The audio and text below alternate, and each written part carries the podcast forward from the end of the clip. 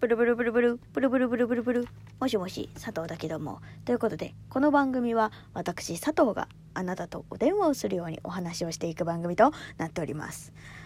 ね、聞いてよ。今さ、あの、私さ、このラジオ撮ってたの。撮っててね、あの、なんでか、ご丁寧に下書き保存をしてみてね。それから、編集をしてみようと思ったの。そしたらね撮った一本丸ごと削除しちゃった。あー同じ内容は喋れません私は。え同じような内容も喋るつもりはございません。ということでねあのもうお蔵入りというかあの永久にお蔵入りになってしまったんですけれども。一応あのレックと同時進行で録音をしておりましてレックさんのアプリの方には、えー私のその幻の1回が、えー載っておりますのでよかったらまあよかったらっていうかねあのレックさんの方からあのレックさんの方でやられてる番組の方からあのご質問があったのを私は1ヶ月ぐらい放置しておりましてそれに、えーお答えするっていう、えまあねそういう回だったんですけれども、えー見事にね削除のボタンをトントントンとリズミカルに押しまして、えー 12分ポーンと飛んでっちゃったわけなんですよね。なので、えーもう私はあの言いません。まあ大体の話をするとそのドクターストーンあの面白いっすよねっていう話なんですよ。面白いっすよねっていうやつだったんですけどねでもねあのアニメがまたやり始めまして。いやーなんかねあのドクターストーンの漫画見てる人って結構あの何？やっぱねこう私20代中中旬？20代半ばの人とかももちろん見てるんだけど結構ねその私世代のアニメ見てるオタクの人ってこう結構やっぱ声優さんに、まあ、厳しいって言ったらあれですけどまあこう漫画好きの人あるあるだと思うんですけどやっぱりこう漫画から入ったアニメとかそういうものっていうのは自分の中でこうある程度声とか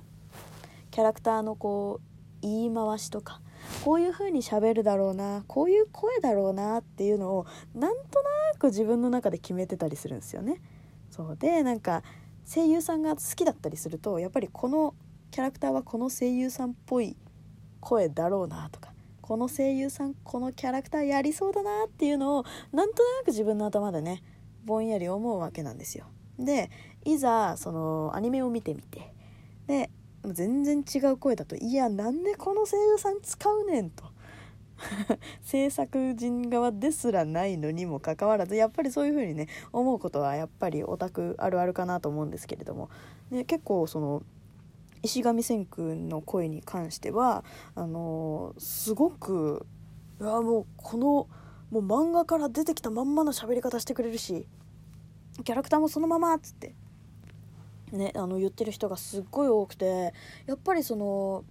あのね声優さんの力ってすごいなとも思うし私も漫画から見あとアニメからか。ドクターストーンはねアニメからだったんですけどそう。でも漫画に戻ってやっぱりこう全然違和感なく、まあ、読み進めてって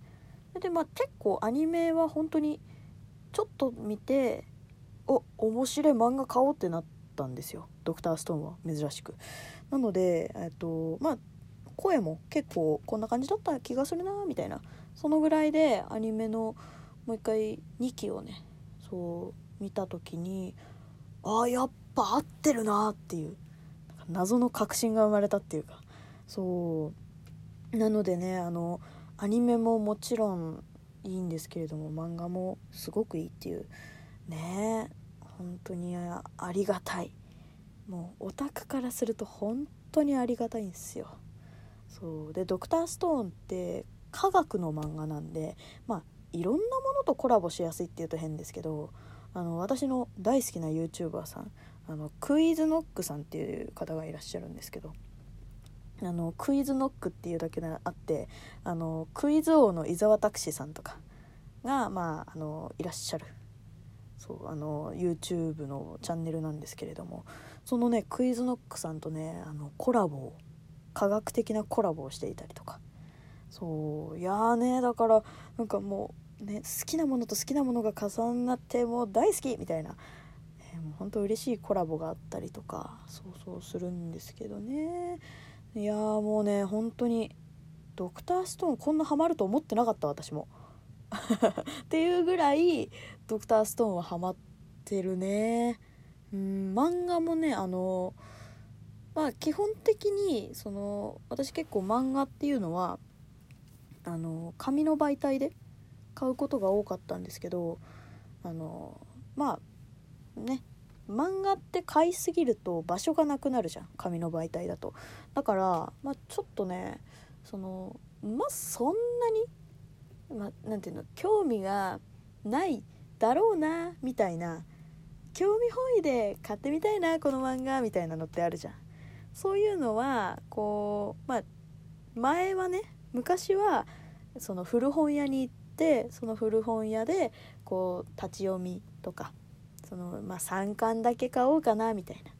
1冊100円のさあの100円コーナー行って3巻だけ取って買って家帰って読むみたいな。やってたけど今はねもうこんなご時世ですし古本屋さんももう近くに全然なくて。そうだから電子書籍で場所も取らないしっていう風にやってるんだけど最近はねあの、ドクターストーンも見事大人買いをボタン一つでしまして。そう。いやーよくない。よくないのよ本当に。もうね大人になってお金ができてさそれでもう大人買いしちゃうんだもん。やってることは子供なのよ本当に。ねえいやでもね本当に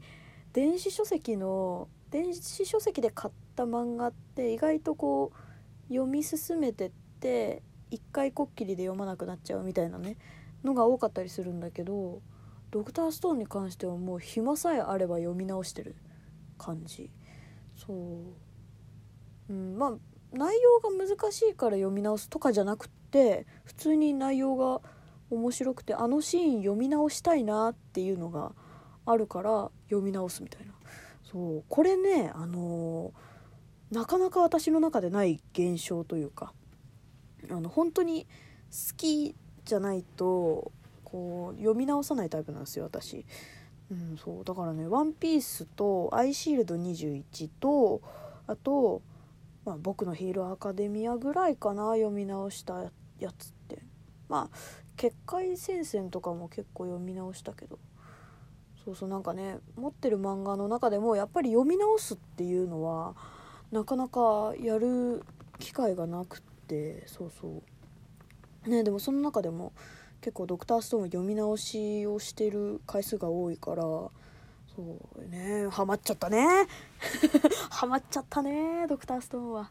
うん科学のことなんかさ全然わかんないしさあの何そういう何て言うんだろう。難しい化学式とかも全然わかんないんだけど